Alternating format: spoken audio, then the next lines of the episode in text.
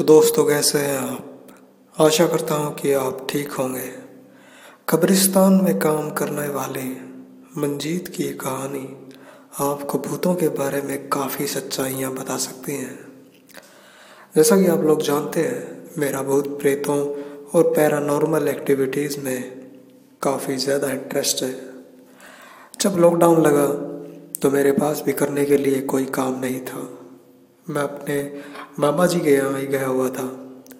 सारा दिन वही बोरियत वाला काम चलता रहता और कहीं घूमने बाहर भी नहीं जा सकते थे क्योंकि सब कुछ तो बंद था। लेकिन एक दिन मैं जब खेतों से वापस आ रहा था तो मैंने अपने गांव के पास ही एक कब्रिस्तान को देखा। उसके अंदर एक व्यक्ति काले कपड़ों में, लेकिन वो कहीं से भी वैसा नहीं लग रहा था जिस काम के लिए वो वहाँ पर बैठा हुआ था। वो चंडाल था जो मुर्दों को दफनाते हैं। जो मुर्दे अध जले रह जाते हैं उनको वही जलाते हैं। मैं उनके पास गया और उनसे उनका नाम पूछा। उनका नाम मंजीत था। उनकी उम्र तकरीबन 32-33 साल रही होगी। मैंने उनसे कहा कि आप कैसे हैं, तो उन्होंने कहा मैं ठीक हूँ। तो मैंने कहा कि देखो, मैं भूत प्रेतों में काफ़ी विश्वास रखता हूँ और इनके बारे में थोड़ी बहुत रिसर्च भी करता रहता हूँ। मेरे पास एक चैनल है जिस पे मैं ये चीज़ें बताता रहता हूँ। तो बोले तो मैं इसमें तुम्हारी क्या मदद कर सकता हूँ।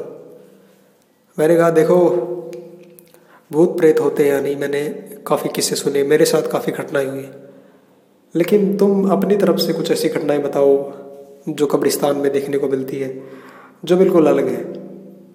उसने कहा कि देखो, तुम ये सब जानने के लिए अभी बच्चे हो,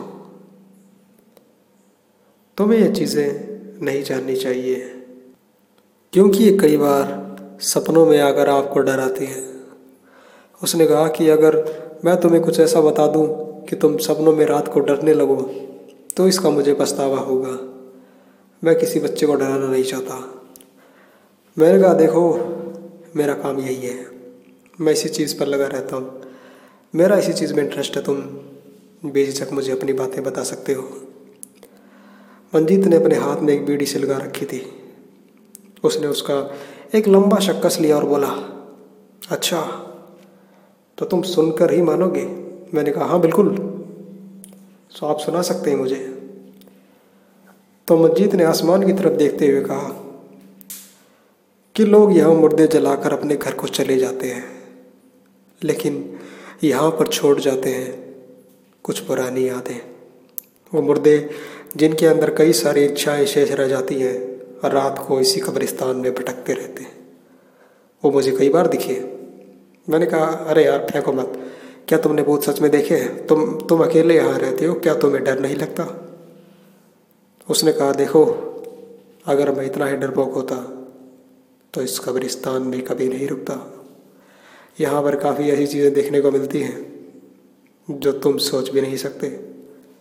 मैंने कहा जैसे कि क्या, ऐसी क्या चीज़ तुमने देख ली है? उसने कहा कि कई बार लोग मुर्दों को जलाकर चले जाते हैं, लेकिन उनकी चिता ठंडी होने से पहले ही एक चिल्लाती हुई आत्मा वहाँ से बाहर निकल कर भागती है, क्योंकि उसे लग रहा होता है कि उसका शरीर जल रहा है, क्योंकि उसकी मौत अचानक हो गई थी। उसे ये समझ तक नहीं आया कि उसकी मौत हो चुकी है। और कई बार जब वो रात को इधर उधर घूम रहा होता है तो आत्माएं बिल्कुल साधारण दिखने वाले इंसान के रूप में उसके पास आती हैं। कभी खाने के लिए कुछ मीठा मांगती हैं, तो कुछ बुरे भूत मांस मदिरा आदि का जो सेवन कर रहे होते हैं उसकी मांग करते हैं। तो मैंने कहा कि क्या तुम उनसे ये चीज़ें देते हो? तो उसने कहा, हंसते हुए उसने कहा मैं किस किस के लिए पकवान बनाऊं? मैं किसी को कुछ नहीं देता। अगर एक बार दे दूंगा तो वो लोग मेरे पीछे पड़ जाएंगे और हो सकता हो एक दिन मेरा ही काम तमाम कर दें। मैं उन्हें धमका कर ही रखता हूँ। तो मैंने कहा कि क्या तुम्हारे साथ भी कुछ अजीब घटनाएं हुई हैं? उसने कहा हाँ, एक दिन मैं रात को सो रहा था तो अचानक ही मुझे आवाज़ आई कि मंजीत उठो। मैं तुरंत उठ गया। मैंने देखा कि सामने मेरा भाई खड़ा है। मैंने उससे कहा कि क्या हुआ? उसने कहा कि घर चलो, माँ की तबीयत काफ़ी ख़राब है। मैं उसके पीछे पीछे हो लिया, लेकिन जैसे ही कब्रिस्तान के गेट के पास पहुँचे, वो गेट के बिल्कुल सामने जाकर रुक गया। मैंने कहा चलो जल्दी, तो उसने कहा कि मैं यहाँ से आगे नहीं जा सकता। मैंने कहा क्यों? घर से तो आ गए, अब यहाँ से आगे क्यों नहीं जा सकते? मेरा ये बोलना ही था कि उसने बिना पलटे अपनी गर्दन पीछे की ओर घुमा दी और उसका वो डरावना चेहरा आज भी मेरे सपनों में आकर मेरी नींद उड़ा देता है। मैंने कहा तो ऐसा क्या देख लिया तुमने? उसने कहा उसका सर बिल्कुल जला हुआ था, उसका चेहरा तो था ही नहीं, थी तो दो लाल चमकती आँखें और उसका वो घिलौना चेहरा जिससे खून टपक रहा था, किसी को भी भयभीत कर सकता था। यकीन मानो अगर मेरी जगह कोई और होता तो हार्ट अटैक से पक्का मर जाता, मंजीत ने कहा। मैंने कहा कि वाकई ये तो काफ़ी डरावना किस्सा है। फिर तुरंत ही मंजीत खड़ा हुआ, उसने एक बोतल उठाई और उसमें से पानी मेरे सर पर लाकर डाल दिया। मैंने कहा कि ये क्या कर रहे हो तुम? अरे ठंड का मौसम है, सर्दी लग जाएगी, क्या कर रहे हो? उसने कहा कि अच्छा तो तुम इंसान ही हो। तो मैंने कहा मैं क्या तुम्हें भूत दिखता हूँ? मंजीत ने कहा तुम तो नहीं दिखते, लेकिन भूतों ने मेरे साथ कई कार्रवाइयाँ कर दी हैं, कई बार मुझे परेशान करने इसी तरह चले आते हैं। मैंने कहा कि क्या कोई घटना ऐसी घटी है?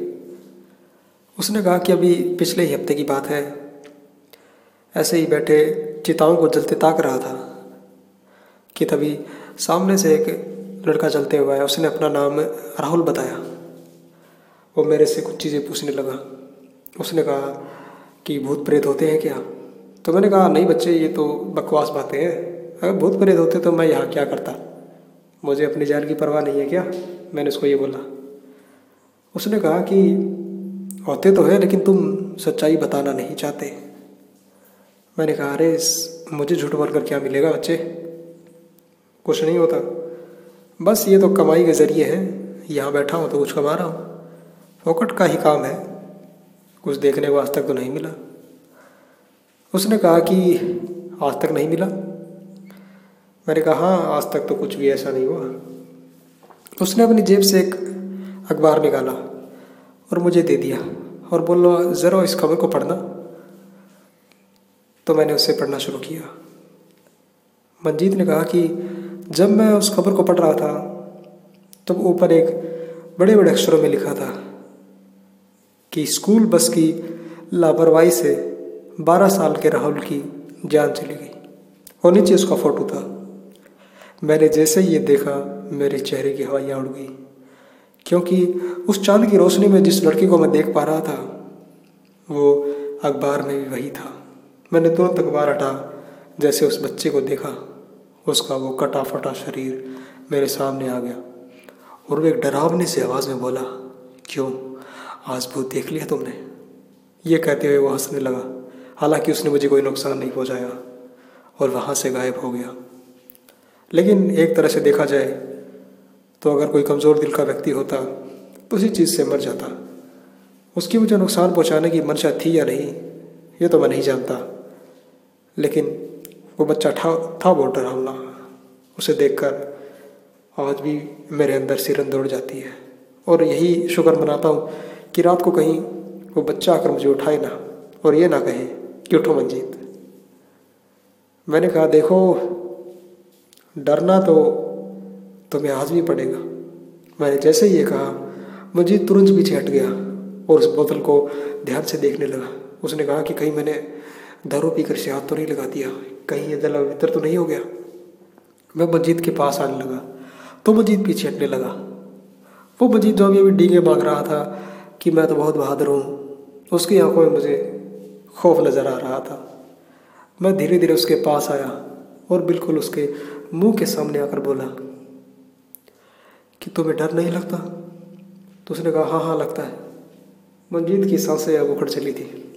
तो मैंने हंसते हुए कहा अरे मैं इंसान ही हूँ, लेकिन तुम्हारी लंबी लंबी डींगें सुनकर मेरे दिमाग में शैतानी आ गई इस बात पे, हालांकि वो भड़क भी गया। उसने कहा, देखो मैं तो तुम्हें सच्चाइयाँ बता रहा हूँ और तुम मेरे मज़े ले रहे हो। मेरे पास इतनी शक्ति है कि मैं अभी किसी भूत को बुला सकता हूँ। मैंने कहा, देखो अभी तो 8 बज रहे हैं, इस समय तो तुम्हारे भूत पेट पूजा करने गए होंगे। ये कहते हुए मैं वहाँ से चला आया। लेकिन उसके बाद मैं कब्रिस्तान में फिर गया और मेरे साथ भी एक सच्ची घटना घटी जो आज भी सपनों में आकर मेरी नींद उड़ा देती है। उसे सुनने के लिए आप हमारे चैनल को सब्सक्राइब करके रखिएगा ताकि ऐसी कहानियाँ जो कि सच्ची है आप सुनते रहें।